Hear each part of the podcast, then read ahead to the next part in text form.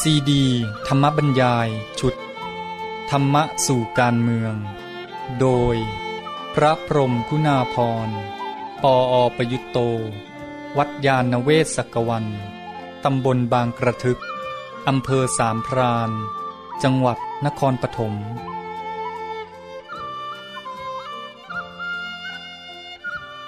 เรื่องที่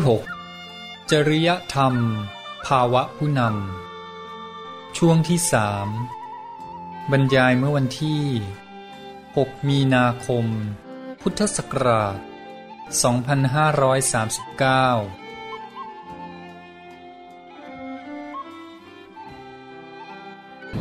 สิ่งที่จะกราบเรียนถามท่านเจ้าคุณอาจารย์ คือตอนนี้จะมีกำลังเขียนเตำราทางจิตวิทางจิตวิทยาเจ้าค่ะทางด้านบุคลิกภาพทีนี้เกี่ยวกับการเขียนทางด้านบุคลิกภาพนั้นเนี่ยมีจุดหนึ่งที่เราจะต้องทำความเข้าใจให้ชัดที่เกี่ยวกับธรรมชาติของมนุษย์เรียบร้อยเอ่อทีนี้ธรรมชาติของมนุษย์เออเคยฟังท่านเจ้าคุณอาจารย์พูดถึงสองสามครั้งเกี่ยวกับว่าเอ่อ มนุษย์มีธรรมชาติที่จะพัฒนาไปสู่ความเป็นพุทธะเรียบร้อยนะคะแต่ทีนี้เออในแง่ทางจิตวิทยานั้นเนี่ยเขาก็มีนักจิตวิทยาอยู่แยกแนวความคิดเป็นสามกลุ่มด้วยกัน นี้อาจารย์มีก็อยากทำความเข้าใจว่าตามแนวทางพุทธศาสนานั้นเนี่ยเมื่อเทียบเคียงกับหลักจิตวิทยาแล้วเนี่ยเอ่อการมองธรรมชาติของมนุษย์ตรงจุดนั้นประเด็นนั้นเนี่ยเอ่อสอดคล้องหรือต่างกัน เช่นว่ากลุ่มหนึ่งเขาจะมองว่าคนเกิดมาเพราะความดีแล้วก็ มีแรงมีมีแรงจูงใจภายในมีศักยภาพที่จะไปสู่การรู้จักตัวเองตรงตามธรรมชาติ คือกลุ่มนี้ก็จะมองว่า good and active คือเขามองเป็นเรื่องของความดีติดตัวมาแต่กำเนิดแล้วก็มองเอ่อถึงเป็นพละกำลังภายในที่จะไปสู่การรู้จักตัวเองตรงตามธรรมชาติไปใช้คำว่า self actualization หรือการที่ ได้รู้จักได้ใช้ตัวเองเต็มศักยภาพเขาจะใช้คำว่าเอ่อ fully functioning self นั่นคือกลุ่มที่มอง เพราะงั้นสำหรับกลุ่มนี้นั้นเนี่ยเอ่อถ้าให้ให้ตัวอาจารย์นีมองเองแล้วเนี่ยจะมีความรู้สึกเป็นกลุ่มที่เรียกว่ามนุษยนิยม คือมองค่อนข้างยึดตัวเด็กเป็นศูนย์กลางทีนี้จากตรงที่มองว่ามีศักยภาพที่จะไปสู่ความเป็นพุทธะก็ดีของทางพุทธศาสนา กับมองไปถึงเอ่อการรู้จักตัวเองตรงตามสภาพที่คุณลักษณะของคือผู้ที่มีจิตใจแจ่มใสเบิกบานเป็นเป็นคนที่ทำอะไรเนื่องมาจากแรงจูงใจภายในซึ่งก็จะมีอารมณ์ของเอ่อสุนทรียะใฝ่ใจใคร่รู้อะไรประเภทนั้นนะคะทีนี้เออทีนี้อีกกลุ่มหนึ่งก็จะมองว่าเกิดมาไม่ดีอะแต่ว่ามีเอ่อไม่ดีแต่ว่าเอ่อ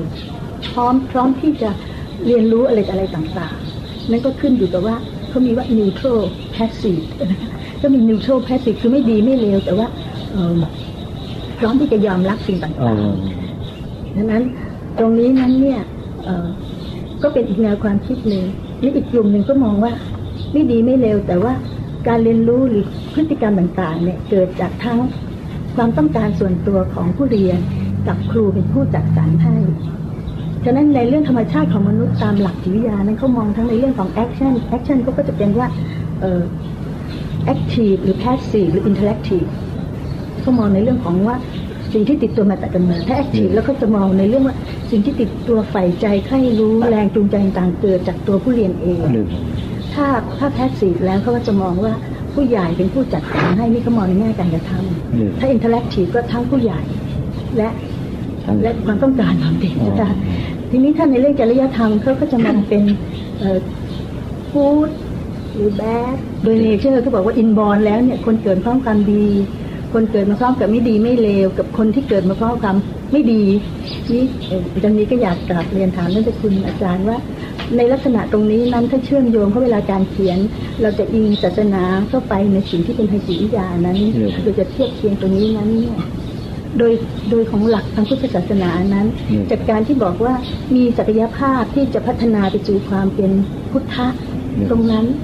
แล้วในเรื่องการมองในเรื่องการในเรื่องของจริยธรรมนั้นมีไหมเจ้าคะที่ว่าเรามองว่าเอ่อไม่ดีไม่เลวหรือมองว่าดี หรือมองว่าไม่ดีอย่างเนี้ยเจ้าค่ะคืออยากอยากเชื่อมโยงตรงนี้เพราะว่าท่านเจ้าคุณสามารถทำความกระจ่างให้ได้ตรงนี้ก็ตั้งใจมาอย่างมาการคือมัน ต้องเริ่มตั้งแต่ความหมายคำว่าดีหรือชั่วเลย เพราะคำว่าดีเนี่ย ในความหมายของเราที่พูดกันทั่วไปกับคำว่าดีในทางธรรมะบางทีมันไม่เหมือนกันนิดดีคล้ายๆว่าเรามีบัญญัติมีความยึดอยู่ในใจว่าอ๋อดีคือว่าคล้ายๆว่าเป็นหลักจริยธรรมตัดสินว่ามันดีหรือไม่ดี ทีนี้ เกณฑ์ที่ว่าดีไม่ดีอยู่ตรงไหน ทีนี้ดีดีในทางพุทธศาสนาที่ท่านเรียกว่ากุศลกุศลนะมันเป็นเพียงว่ามันเป็นเรื่องของธรรมชาติเนี่ย ดีก็คือเกื้อกูลต่อชีวิตจิตใจของเขาใช่คล้ายๆอย่างนั้นคล้ายๆว่าเออมันมันส่งเสริมชีวิตของเขาให้มันดีขึ้น ทีนี้ถ้ามันไม่ดี มันก็เป็นอกุศล มันก็ไม่เอื้อ มันก็ไม่ไม่เป็นประโยชน์ ทำให้เสียหายหรือบั่นทอนหรือว่าถ้าเรามองในแง่ความเจริญงอกงาม ก็คล้ายๆว่าดีมันเป็นกุศลก็คือมันส่งเสริมความเจริญงอกงามมันถ้าหากว่ามันเป็นอกุศลมันไม่ดีมันก็ทำลายนะทำให้ชีวิตเนี่ยมันเสียหาย หรือเกิดโทษกับชีวิตอย่างเป็นโทษกับชีวิตอะไรเงี้ยเหมือนอย่างเนี้ยอย่างที่ยกตัวอย่างเมื่อเช้าอย่างเรื่องเมตตา ที่เราเรียกว่าดีเนี่ย มันก็ดีก็เพราะว่ามันเกิดขึ้นแก่พอเกิดที่จิตใจจิตใจก็สบาย ไม่เครียดอ่อนโยน แล้วก็ออกมามันทั้งไม่เฉพาะจิตใจ ออกมาทางกายด้วยเลย กล้ามเนื้อต่าง ๆ มันก็ไม่ทำงานหนัก มันก็สบายไปหมดเลือดลมก็เดินดีแล้วก็มันไม่เผาผลาญมาก แต่นี้ถ้าว่าเป็นอกุศลก็เช่นโกรธเกิดขึ้น ใจไม่สบายเร่าร้อนหัวใจเต้นแรง เลือดสูบฉีดแรงต้องการพลังงานเผาผลาญมากกล้ามเนื้อทำงานหนัก ก็ไม่เป็นผลดีกับชีวิตจิตใจ ดีชั่วมันอยู่ที่อันนี้เลยคือมันอยู่ที่คุณค่าที่เกิดขึ้นจริง ๆ โดยธรรมชาติเลย เออ มันไม่เหมือนกับที่เราว่าดีหรือไม่ดีแล้วอะไรนะอะไรเป็นตัวบอกว่าดีหรือไม่ดีใช่ไหมเลยอย่างอย่างเนี้ยอย่างเรื่องความกังวล ในภาษาไทยถ้าเราจะบอกว่าชั่ว เอ๊มันก็พูดยากนะแต่ในภาษาบาลีมันเป็นอกุศลชัดเลยนะคือถ้าถ้าแปลเป็นไทยถ้าเราถือว่ากุศลคือดีอกุศลคือชั่วอ้าวอย่างนั้นมันก็ต้องแปลไอ้ตัว ความกังวลความฟุ้งซ่านเป็นชั่วไปด้วยดีคนไทยเราก็เอ๊ะไม่ไม่เคยตรงภาษาไทยแล้วใช่ไหมแต่ในภาษาบาลีมันเป็นอกุศลนี่เออเพราะฉะนั้นคำว่าดีและชั่วในภาษาไทยกับในภาษาธรรมะมันก็เลยไม่ค่อยเหมือนกันฉะนั้นท่านจะมองในประเด็นนี้นั้นเนี่ยถ้าจะที่ที่อาจารย์มีจะเชื่อมโยงไปกับการมองธรรมชาติของมนุษย์ของเขาแล้วก็ว่าเหมือนว่าเขามอง ทางทางทางพุทธศาสนาจะมองเป็นกลางกลางเป็นนิวโตรได้ไหมคะยังไม่เป็นกุศลหรือยังไม่เป็นอกุศลคือมีพลังที่จะเป็นพัฒนาไปสู่ความเป็นพุทธะผู้รู้ผู้เบิกบานคือมันมีทั้งกุศลและกุศลเลยไม่ว่าท่านเรียกว่าระบบเหตุปัจจัย คือพุทธศาสนามองตามเหตุปัจจัย ทีนี้ไอ้องค์ประกอบเหล่านี้มันมีอยู่เท่านั้นแหะมันมีองค์ประกอบทั้งดีและไม่ดี มันก็อยู่ เอาอย่างง่ายๆนะเลยพอเกิดมามนุษย์ก็ยังมีความไม่รู้อยู่เอาละสิอวิชชาความไม่รู้ก็เป็นอกุศล เอ๊ะมันจะว่าความไม่รู้เป็นความชั่วภาษาไทยเราก็อาจจะไม่ยอมรับ แต่ว่าในแง่ของหลักธรรมะท่านว่าไปตามธรรมชาติ อวิชชาคือความไม่รู้เป็นอกุศล เพราะว่ามันมันไม่ช่วยชีวิต มันไม่เกื้อกูลต่อชีวิตจิตใจ แต่ถ้าเป็นปัญญารู้ขึ้นมาปั๊บเกื้อกูลเลย ช่วยให้ชีวิตจิตใจ โล่งโปร่งอย่างคนไม่รู้นี่หวาดเลยทีนี้ ใช่ไหมไม่รู้อะไรเป็นอะไร วิชามาปั๊บเป็นปัจจัยแก่ความกลัวแล้วหวาดไม่รู้อะไรจะเป็นอะไรจะกลัวแล้วจิตใจไม่สบาย แล้วติดขัดใช่ไหมเลยคนมีวิชาก็ติดขัดแหละมันก็ไม่เอื้อต่อชีวิตจิตใจ แต่ว่าถ้าเกิดปัญญารู้อะไรเป็นอะไรก็โล่งเลยปัญญามันก็เป็นกุศลสิใช่ไหมเลยบออย่างเงี้ยทีนี้ มนุษย์เกิดมาอ้าวเราจะว่าดีอ้าวก็ยังมีอวิชชาจะว่าดียังไงล่ะยังอวิชชามันก็เป็นอกุศลไม่เกื้อกูลต่อชีวิต ก็เริ่มตั้งแต่มองว่าคนเราเกิดมาก็ยังมีอวิชชามีความไม่รู้ เมื่อมีความไม่รู้ไอ้เจ้าความไม่รู้นี่ก็จะเป็นอันตรายต่อตัวเองนะทำให้หนึ่งติดขัดมีอวิชชามีความไม่รู้นี่ติดขัดทันทีนะเลยพอน อเจออะไรก็ไม่รู้มันจะเป็นอะไร จะเอายังไงกับเราความกลัวก็มาแล้วทีนี้ก็ตัวเองก็จะต้องอยู่ให้รอด แล้วตัวเองก็ไม่รู้เป็นอะไร ก็ติดขัด เพราะฉะนั้นอวิชชาเนี่ยมันคู่กับทุกข์อวิชชาความไม่รู้ ก็เป็นปัจจัยให้กับทุกข์ทุกข์ก็คือความติดขัดคับข้องแล้วติดขัดแน่นอน เพราะมีอวิชชาก็ติดขัดก็คือทุกข์เกิดแหละ มันคู่กันชัดๆ ทีนี้ในเมื่อเราไม่รู้แล้วเราจะทํำยังไง เราต้องมีชีวิตให้รอด เราจะอยู่ให้รอด ก็มีอายตนะตาหูจมูกลิ้นกายเนี่ย เป็นทางรับรู้แล้วตอนแรกก็ยังไม่รู้แต่มีความรู้สึก พอมีความรู้สึกก็อะไรทำให้รู้สึกสบายก็เอาอันนั้น รู้สึกไม่สบายก็ไม่เอาอันนั้น อันนี้เอาความรู้สึกอะไรสบายก็เอา ทีนี้ถ้าทำไปตามความรู้สึก อ่า รู้สึกสบายก็คือเอาก็คืออยากก็ตัณหามา เพราะฉะนั้นวิชาจึงเป็นตัวเอื้อให้เกิดตัณหาทีนี้กระบวนการก็คือว่าอาวิชชามีอยู่ ก็เป็นปัจจัยแก่ทุกข์คือปัญหาความติดขัดทับข้อง เมื่อยังไม่มีปัญญาหาทางรอดโดยทางที่ถูก ก็ต้องอาศัยความรู้สึก ตอบสนองโดยตัณหาที่ว่าอยากได้สิ่งที่ รู้สึกสบาย และอยากหนีอยากทำลายสิ่งที่ไม่สบาย แต่พอมาต่อมาก็เรียนรู้มีการศึกษาเรียนรู้เกิดปัญญาขึ้นมา ก็ไม่ต้องอาศัยตัณหาแล้ว เกิดความรู้ขึ้นมาด้านความรู้สึกก็ไม่จำเป็นต้องเป็นตัวมานำพฤติกรรม เอาความรู้มันนำพฤติกรรมแทน ทีนี้คนตอนแรกมันยังไม่ได้พัฒนาปัญญามันยังไม่พอ มันก็ต้องใช้ด้านความรู้สึกมาก ที่รู้สึกมันก็พื้นฐานมาจากตาหูจมูกลิ้นกายของเราเนี่ย ที่รู้สึกต่ออะไร แล้วก็รับรู้เข้ามามันมีคู่ใช่ไหมล่ะเมื่อตาหูจมูกลิ้นกายและอินทรีย์ของเราทำหน้าที่เนี่ย มันได้หนึ่งรู้สึกสองรู้นะรู้สึกก็พอเห็นอะไรปั๊บสบายตาสบายหูหรือไม่สบาย แล้วก็รู้ก็คือว่ารู้ว่าเป็นอะไร คืออะไรเขียวแดงสีอะไรต่าง ๆ มันมีคู่กันเลย ทีนี้ในขณะที่ความรู้ไม่พอก็ไปตามรู้สึก พอรู้สึกว่ามันได้ทันที รู้สึกก็สบายก็เอา ไม่สบายไม่เอาแต่ว่าที่สบายเอาบางทีเกิดโทษได้ ที่ไม่สบายบางทีอ้ามันกลายเป็นประโยชน์กับตัวเองก็เลยไม่เอา ทีนี้ต่อมาก็เมื่อรู้เกิดปัญญาขึ้นมา มันเข้าใจจริงถูกต้องแล้ว อันนี้อันไหนเป็นโทษจริง อันไหนเป็นคุณจริง ตอนนี้มันตัดสินได้ปัญญา เป็นว่าตอนแรกเมื่อยังอวิชชาคือความไม่รู้อยู่ ตัณหานำชีวิต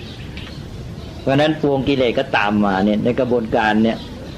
มนุษย์ก็ที่ยังไม่พัฒนาไม่มีการศึกษาก็อาศัยกิเลสมาช่วยนำชีวิตให้รอดไปก่อน แต่ว่าไม่ไม่รอดไม่ปลอดภัยจริงเช่นว่าอาศัยความกลัว ก็เป็นด้านพวกที่ยังมีกิเลสทำให้ ระวังตัวทำให้หลบทำให้หนีแล้วก็ช่วยป้องกันตัวรอด แต่ตอนนี้พอมีปัญญามากขึ้นแล้วก็ไม่ต้องอาศัยกิเลส ทีนี้ใช้ปัญญาก็อยู่ด้วยปัญญา เพราะฉะนั้นในที่สุดท่านบอกว่า เมื่อพัฒนาคนไปสมบูรณ์แล้วก็อยู่ด้วยปัญญา ไม่ต้องอาศัยกิเลสอยู่ดังนั้นตกลงว่าไอ้ที่เรียกว่าอากุศลเนี่ยมันก็มีประโยชน์ไม่ใช่ไม่มีประโยชน์ ชีวิตเราขณะที่เรายังไม่สามารถอยู่ด้วยปัญญา เราก็ต้องอาศัยมันไปก่อน ก็คือเป็นเรื่องของชีวิตที่ยังไม่พัฒนาพอ ก็ต้องใช้เราก็จะว่าดีหรือชั่วมันก็ในภาษาแบบของเรานี่มันอาจจะพูดยาก คือมันก็เป็นเรื่องขององค์ประกอบตามธรรมชาติเลย ใช่ไหมเลยบอกมันเป็นเรื่องว่าไปตามธรรมชาติแท้ๆเนี่ยเช่นคนเขาสมัยก่อนนี้เขาลบภูเขาต้นไม้อะไรอย่างนี้ก็แสดงว่าความสติปัญญาที่จะพัฒนาเนี่ยยังไม่ถึงความกลัวก็ต้อง ก็ต้องอาศัยพวกนี้ไปก่อนเลยพอแต่ทีนี้ว่ามันมีโทษตอนที่ว่าเกิดไปติดแล้วไม่หาความรู้ต่อแล้วทีนี้ ก็เลยอยู่แค่นั้นเลยเลยต้องมีบูชายันเลยพอแล้วก็เราออกไปอย่างทีนี้มีเกิดมีระบบหาผลประโยชน์ของพรามเข้ามาอีกแกก็ล่อเลยว่า เทพเจ้าองค์นี้เก่งทางบรรดาลเรื่องนี้ เทพเจ้าองค์นี้เก่งทางบรรดาลเรื่องนี้ และชอบเครื่องเส้นแบบนี้ชอบเครื่องเส้นแบบนี้จัดให้ทีนี้ก็เป็นเรื่องผลประโยชน์มา แต่ที่ว่ามนุษย์เราเนี่ยนะคะเกิดมาเนี่ยมีโพธิอยู่ในสมองแล้ว แต่ว่าไอ้โพธินั้นนะคะบางคนไม่ได้มาพัฒนา ก็เลยเหี่ยวแห้งตายไปทั้งที่มีโพธิอยู่เนี่ยค่ะท่านจะคุณว่าอ๋ออันนี้เป็นสำนวนเป็นวิธีพูดแบบคล้ายๆว่าให้ให้ให้เห็นว่ามันเลยไม่ปรากฏนี่ว่าท่านเรียกว่าตถาคตโพธิสัตธาเชื่อในปัญญาที่ทำให้มนุษย์ตรัสรู้ได้ เป็นพุทธะจะว่ามีหรือไม่มีที่จริงท่านก็ไม่ได้บอกไว้ละเป็นแต่เพียงว่าเชื่อในตัวเรื่องว่ามันมีปัญญาอันนี้ที่จะทำให้มนุษย์เนี่ย เป็นพุทธะได้เรื่องแล้วก็เป็นพูดในลักษณะที่ใช้ภาษาปัจจุบันกันเราก็เลยเรียกว่าศักยภาพคำว่าศักยภาพนี้ไม่ได้หมายความมีมีสิ่งนั้นอยู่แล้วนะหมายความมีสามารถที่จะมีได้ คือเราสามารถพัฒนาให้เกิดปัญญาอันนั้นได้ แต่ไม่ใช่หมายความปัญญานี้มีอยู่แล้ว อย่างนั้นเรียบร้อยฟังฟังฟังอาจารย์นันจวนนะคะพูดอย่างนี้ค่ะบอกเรียกไม่พาหัวกบนะกบพี่เขาว่ามีเพชรอยู่ในหัวหัวกับกบไม่พานะว่ามีเพชรอยู่ในหัวเรียบร้อยแมวเขาบ่นค่ะว่าเขาพูดคุยให้ฟังบอกว่า เวลาฟังข้อธรรมะของ ท่านเจ้าคุณเนี่ยนะคะแล้วก็จดไปได้จำได้ แต่เวลาจะเอาลงไปปฏิบัติเนี่ยมันไม่ใช่อะไรจำได้แล้วก็จะทำได้ทุกข้อความไปเช่นยกตัวอย่างเมตตากรุณามุทิตาอุเบกขาซึ่งเราเข้าใจผิดกันมานานเนี่ยนะคะแล้วพอจะทำเป็นองค์ธรรมให้เป็นอะไรอย่างรวมกันสมบูรณาเนี่ยนะคะสมดุลกันเนี่ยค่ะก็เตรียมทำไม่ค่อยได้ดีค่ะ เพราะว่ามันให้เกิดดุลยภาพเนี่ยมันยากเหมือนกันนะคนที่จะมีดุลยภาพได้สมบูรณ์มันก็ต้องพัฒนาตัวเองถึงจุดด้วยเหมือนกัน เพราะว่าจิตมันก็จะเอียงไปทางใดทางหนึ่ง เช่นเอียงไปทางด้านความรู้สึก มันก็ไปทางเมตตากรุณามุทิตา นี่ที่จะให้ปัญญามาทำหน้าที่คุมความรู้สึกได้อยู่อยู่ตัวพอดีเนี่ยบางทีก็ยากเหมือนกันดังนั้นถึงอุเบกขาสมบูรณ์เนี่ยจึงยาก สภาพจิตอุเบกขาได้เก่งแท้ก็พระอรหันต์นั่นเลยแหมเน้นท่องอยู่เวลาสวดมนต์แล้วท่องอยู่ทุกวัน มาถามแบบแมวแมวแกเรียนกาเรียนถามท่านเจ้าคุณว่า แล้วก็ที่ท่องอยู่ทุกวันทุกวันเนี่ยท่องทำไมเรามนุษย์เกิดมาเนี่ยเรามีกรรมเป็นของของตน เรามีกรรมเป็นเหมาพันเรามีกรรมเป็นกำเนิดท่องทุกวันเลย แล้วก็รู้สึกว่า เอ๊เราท่องทำไมท่องเพื่อให้เราปรงหรือไงแม่ก็บอกนั่นแหละเป็นองค์ธรรม ต้องอาศัยลูกศิษย์ชี้องค์ธรรมทำให้เกิดปัญญาเกิดอุเบกขาบอกเรื่องอันนี้หมายความว่าเป็นไปตามความเป็นจริงของกฎธรรมชาติ ทีนี้อุเบกขาเนี่ยมันทำให้จิตเรียบอยู่ตัวได้ คือคนเราอยู่ในระดับความรู้สึกแม้เป็นความรู้สึกที่ดีเนี่ยมันก็ยังหวั่นไหว แล้วมันจะมีความรู้สึกยังกระสับกระส่ายร้อนรนได้ เช่นว่าเราก็หวังดี แม้แต่ไม่ได้อย่างใจหวังเอาละทุกข์แล้วเกิดไม่สบายใจ แต่ว่าอุเบกขาได้ในจิตมันจะอยู่ตัว แล้วมันจะวินิจฉัยได้ภาวะที่เรียกว่าดุลยภาพ จิตมันอยู่ตัวเป็นดุลยภาพแล้ว มันก็วินิจฉัยเรื่องได้ได้ตรงจะเย็นขึ้นเลยพอแล้วก็คือสภาพจิตแบบนี้ก็ต้องเกิดจากปัญญาด้วยเนี่ยคือหมายความว่าเหมือนกับผู้ที่เจจบชีวิต เปรียบเทียบเหมือนอย่างเมื่อกี้ที่พูดไปว่า สสถานการณ์ร้ายเกิดขึ้นสามคนใช่ไหมล่ะมึงคนหนึ่งเฉยเพราะไม่รู้ คนหนึ่งโวยวายเพราะรู้ครึ่งไม่รู้ครึ่งอีกคนหนึ่งจิตเรียบสงบเลย เพราะว่ารู้เนี่ยให้จิตที่สบายดีที่สุดก็คือจิตที่สามใช่ไหมเลยแล้วก็ท่านเปรียบอีกอย่างหนึ่งบอกว่าเหมือนอย่างกับสารถีที่เชี่ยวชาญการขับรถ เขาไม่มีความหวั่นหวาด อะไรแล้วเขาพร้อมที่จะแก้ไขปัญหาเนี่ยเขาขับรถไปรถวิ่งเข้าที่ ความเร็วพอดีแล้วเนี่ย เขาจะนั่งเฉยสบาย จิตเรียบสงบ แล้วก็มีอะไรผิดพลาดนิดก็แก้ได้ ง่าย ทางโค้งทางเรียกก็ทำไป แต่เขาจะไม่รู้สึกกระวนกระวายเดือดร้อน จิตอยู่ตัวสบาย จิตเป็นอุเบกขาแบบนั้นทีนี้ถ้าคนขับรถใหม่ ๆ เนี่ย จะกระวนกระวาย จะหวาดจะหวันจะกลัวอะไรต่างๆเรื่องทีนี้ก็พระอรหันต์เนี่ยเหมือนพูดเจนจบชีวิต รู้วางจิตพอดีกับทุกสิ่งทุกอย่างได้หมดเหมือนสารถีที่เชี่ยวชาญคล้ายๆอย่างนี้ที่วางจิตไม่ได้ที่ยังเป็นพระอรหันต์ไม่ได้แล้วก็เพราะว่ามันต้องคล้าย ๆ ว่ารู้เข้าใจชีวิตจริง ๆ จนจิตอยู่ตัวเพราะ ว่ามันต้องอาศัยปัญญาตัวที่จะสร้างสภาพจิต ปรับความรู้สึก อันนี้ให้มันเข้าที่คือเกิดภาวะที่เรียกว่าดุลยภาพขึ้นมาแล้วที่คุยกันเมื่อกี้ อาจารย์จะว่าไงล่ะทีนี้ จะเข้าอันไหน active passive interactiveทีนี้เอที่ลองมองดูตรงตรงหลักทางพระพุทธศาสนาที่พูดในเรื่องตนเป็นที่พึ่งแห่งตนทำให้ทำให้ ค่อนข้างมองว่าถ้าถ้าจะเชื่อมโยงตรงนี้นะคะน่าจะคนไทยไม่โดยไม่ใช่โดยพระพุทธองค์แล้วเนี่ยน่าจะมองทุกสิ่งทุกอย่างมาจากตัวเรา น่าจะมองค่อนข้างไปแอคทีฟถ้าจะมีเข้าใจนะคะการเรียนถามที่เป็นอาจารย์ที่จะใช้ความเข้าใจตรงนี้คือมันอาจจะเป็นได้ไหมเราจะไปเอาอย่างใดอย่างหนึ่งในสามนั้นไม่ได้สักอันเป็นหมดนะมันมันเป็นระบบเหตุปัจจัย คือถ้าเรียกพุทธศาสนานี่มันเป็นระบบเหตุปัจจัยคือเป็นระบบความสัมพันธ์ทั้งหมด องค์ประกอบทุกอย่างเกี่ยวข้องกันหมด อย่างในพระสูตรหนึ่งท่านกล่าวถึงเรื่องของที่ว่าตัวเขาเองนะก็เป็นผู้กระทำนะแล้วก็ปัจจัยภายนอกก็กระทำต่อเขาด้วยใช่ไหมเลยมันก็ว่าไปตามธรรมชาตินี่แหละ เป็นระบบความสัมพันธ์ของสิ่งทั้งหลาย คือเราไม่ใช่เป็นผู้กระทำฝ่ายเดียวนะเราอยู่ในโลกมนุษย์ เราอยู่ในท่ามกลางธรรมชาติเนี่ย เราก็ถูกกระทำด้วย มันก็มีทั้งแอคทีฟแพสซีฟไปอย่างเรารับรู้ปั๊บมันก็มีกระบวนการที่ท่านแยกไปหมด อย่างกิเลสกรรมวิบากในกระบวนการของชีวิตมนุษย์ มันมีทั้ง active passive ด้วย ก็เป็น interactive ด้วยนะ interactive ก็ interactive ก็ด้วย ก็ก็มี interactive ด้วย ก็เป็นทั้งสองฝ่ายต่อกัน แต่ว่ามันจะการให้ความหมายของเขา มันจะคลุมของเราหรือเปล่า interactive ของเขาอ่าเพราะแม้แต่คำว่าดีว่าชั่วนี่เขาก็มองได้ concept ไม่เหมือนเรา ใช่ไหมเลยพอ concept ของเขาที่บอกว่าดีชั่วเนี่ย เขาจะพยายามบอกธรรมชาติมนุษย์ดีหรือไม่ดี เอ๊ะ ของเราเนี่ยมันใช้คำว่าดีของเขานี่มันไม่ถูกละเพราะเรามองว่าไอ้ดีนั่นคือสภาพที่เกื้อกูลต่อชีวิตใช่ไหมทำให้เจริญงอกงามทำให้เป็นอิสระเป็นต้น ใช่ว่าปัญญาเกิดขึ้นปั๊บมันทำให้หลุดจากปัญหา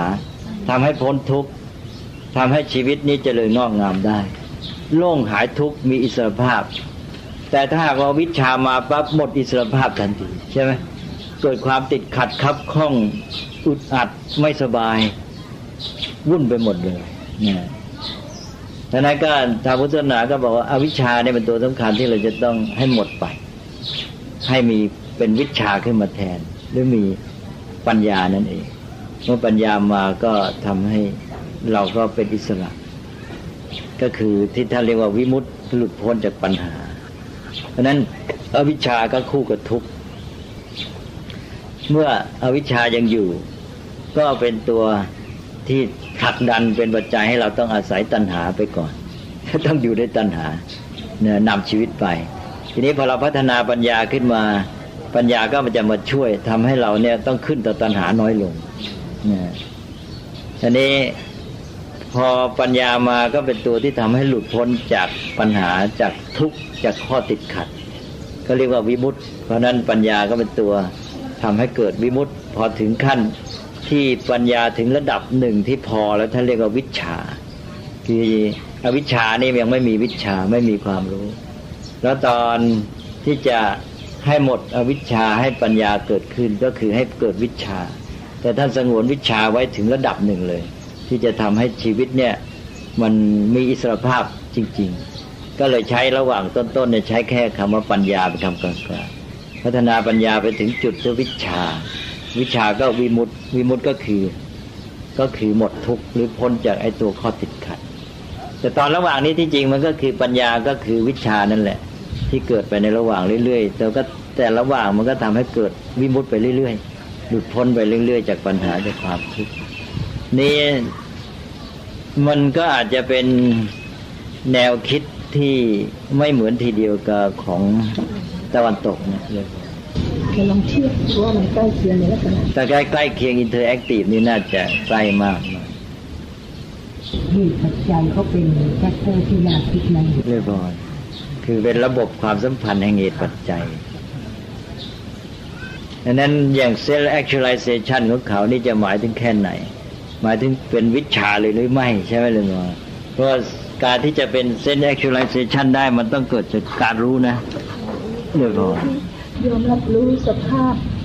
ได้ตรงตามความตามที่เขาพูดเลยนะจ๊ะคะตรงความเป็นจริงตามสภาวะคือรู้จัก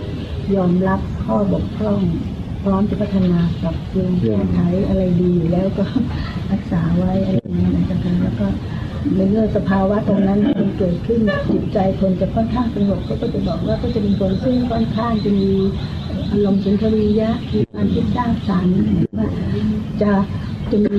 โลเอนไซม์ที่จะไม่ค่อยตกกังวลอะไรเขารู้สึกว่าได้ใช้ศักยภาพเต็มที่แล้วก็จะเป็นพฤติกรรมที่ทำอะไรนั้นเนื่องจากแรงจูงใจภายในมากกว่าแรงจูงใจภายนอกของสภาวะตรงนั้นเนี่ยคนเราจะทำอะไรเพราะโดยตัวของสิ่งนั้นเนี่ยจะค่ะมันก็จะเป็นคนที่ค่อนข้างปลอดจากวิตกกังวลไม่ แต่ไม่ใช่เป็นคนเซ็งแต่เป็นคนที่มีพลังที่จะทำก็ถ้าตาวัฒนาก็บอกว่า เมื่อมันไปถึงจุด เราก็ดำเนินชีวิตด้วยปัญญามากขึ้น การดำเนินชีวิตด้วยพลังปัญหาบีบ หรืออาศัยตัณหาเนี่ยน้อยลงจนกระทั่งถึงจุดที่สมบูรณ์ก็ไปดำเนินชีวิตด้วยปัญญาเลย ของเขาก็จะพูดถึงลักษณะ การกระทำอันเนื่องจากแรงจูงใจภายในทำโดยตัวมันเอง ถ้าแรงจูงใจภายนอกทำเพื่อจะได้รับคำชมเพื่อจะได้อย่างนี้ก็เกิดวิตกกังวลเครียดอันนั้นเป็นเรื่องปัญหาแต่ว่าถ้าเป็นเรื่องของแรงใจภายในนะ ทำเพราะมีความสุขความพึงพอใจได้ทำก็จะเป็นเรื่องการทำที่จะเป็นการให้ให้ เพราะว่าตัวเองได้พอแล้วเขาก็จะเป็นอย่างนี้สำหรับแต่ทีนี้มันก็จะยังอาจจะต่างกันนิดหนึ่ง เพราะว่าคำว่าแรงจูงใจเนี่ย แม้จากภายในก็มันก็ยังมีความความหมายที่ยังคล้ายๆไม่แจ้งชัดทีเดียวว่าแรงจูงใจจากภายในนี่แค่ไหน ทีนี้ว่าปัญญา ก็ถือว่าเป็นในตัวอิสระใช่ไหมมันคือตัวความรู้ก็คือเข้าถึงความจริง มันต้องไม่มีนอกมีในจะจะใกล้อย่างนั้นนะคือมันปฏิบัติไปตามความเป็นจริงของสิ่งที่ก็ก็มันเป็นความจริงอย่างเงี้ยปฏิบัติอย่างเงี้ยมันจึงจะถูกก็ทำไปตามนั้นใช่ไหมทำไปตามที่ รู้ในความจริงนั้น ว่ามันจะเป็นอย่างนั้นก็ทำไปที่เขาเรียกภายในเพราะว่าเขามีความรู้สึกว่าทำดีเพื่อดีเขาจะใช้คำ by its own sake แต่ไม่ใช่เพื่อเพื่อให้คนชมให้คนเห็นว่าเราดีนะอะไรแต่แรงต่างนั้นก็จะบอกว่าคนที่อยู่ในสภาวะตรงนี้นั้นเนี่ยก็จะเป็นคนที่ใช้ศักยภาพตัวเองที่เป็นที่มีความสุขมีความอิ่มเอิบใจนั้นสภาวะที่ตามมาก็เป็นคนที่จะมีอารมณ์สุนทรียะจะมีความคิดสร้างสรรค์เพราะว่าทำเพราะเขาก็เลยเรียกเป็นเขาใช้คำว่า intrinsic นะจ๊ะคะแล้วก็เลยมาแปลกันจูงใจภายในก็ทำโดยตัวมันเอง ทำดีเพราะอย่างสมมติทำงานเราไม่ได้หวังสองข้างเราแบบฉันท่าแหละมีความสุขที่จะทำฉันท่านั่นเองอะแต่แต่อย่างนี้ของเราถือว่าเป็นระดับสองมันต้องเป็นระดับสามด้วย คือระดับหนึ่งเนี่ยมันตัณหาใช่ไหมระดับสองมันจะฉันทะมา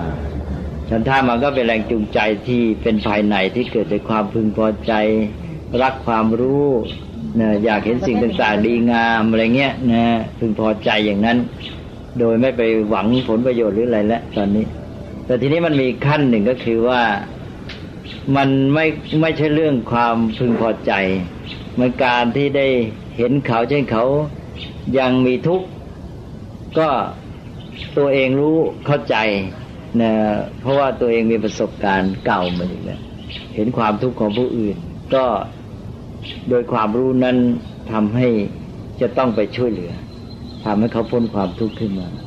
อันนี้มันเป็นเรื่องของปัญญาบอกเลยจะช่วยเขาเพื่อประโยชน์ของเขาแล้วตอนนี้ไม่ใช่ว่าตัวเองพึงพอใจจะหาความสุขของตัวเอง แต่มันจะมีตอนหนึ่งที่ว่าแบบพ่อแม่ นั่นถือว่าพัฒนาไปขั้นหนึ่ง คือมีความสุขในการให้แก่ลูก เมื่อให้แก่ลูกก็ตัวเองก็มีความสุข ใช่ไหมล่ะอย่างนี้หรือคนที่มีเมตตาเนี่ย เมตตาแบบยังเป็นบุตุชนอยู่เนี่ย เมื่อให้แก่เขาเราก็เป็นสุขด้วย เพราะเราต้องการให้เขาเป็นสุข คือเราพัฒนาความต้องการนั่นเอง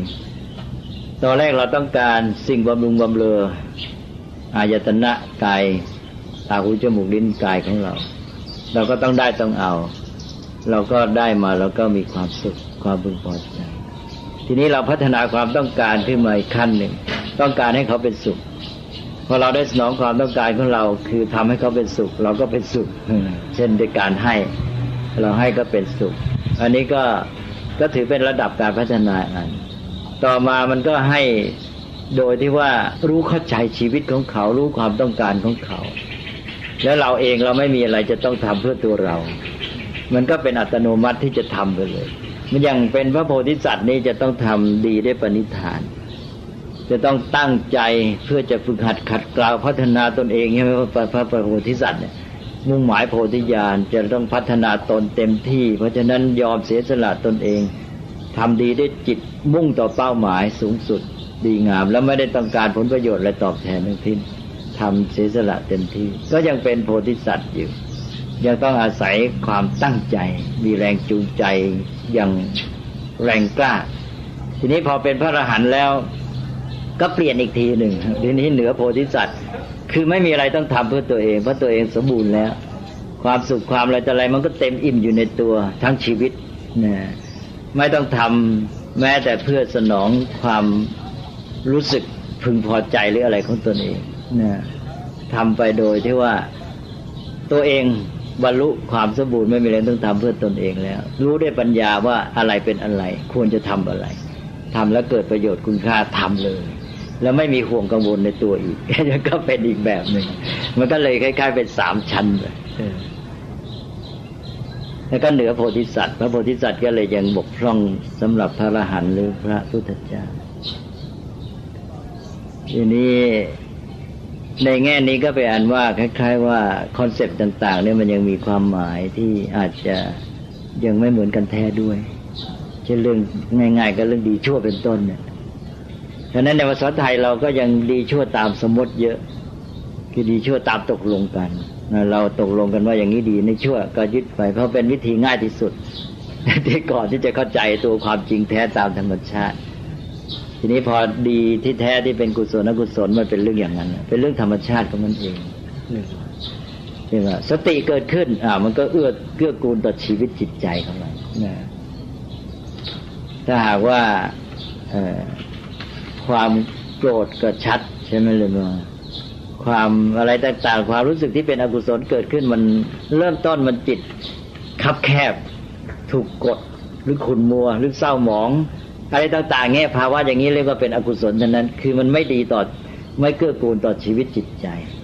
แต่พอเกิดฝ่ายกุศลเนี่ย มันจะแช่มชื่น มันจะเบิกบาน มันจะปลอดโปร่งมันจะโล่งอะไรมันจะใสอะไรเงี้ยเลยก่อนก็เลยดี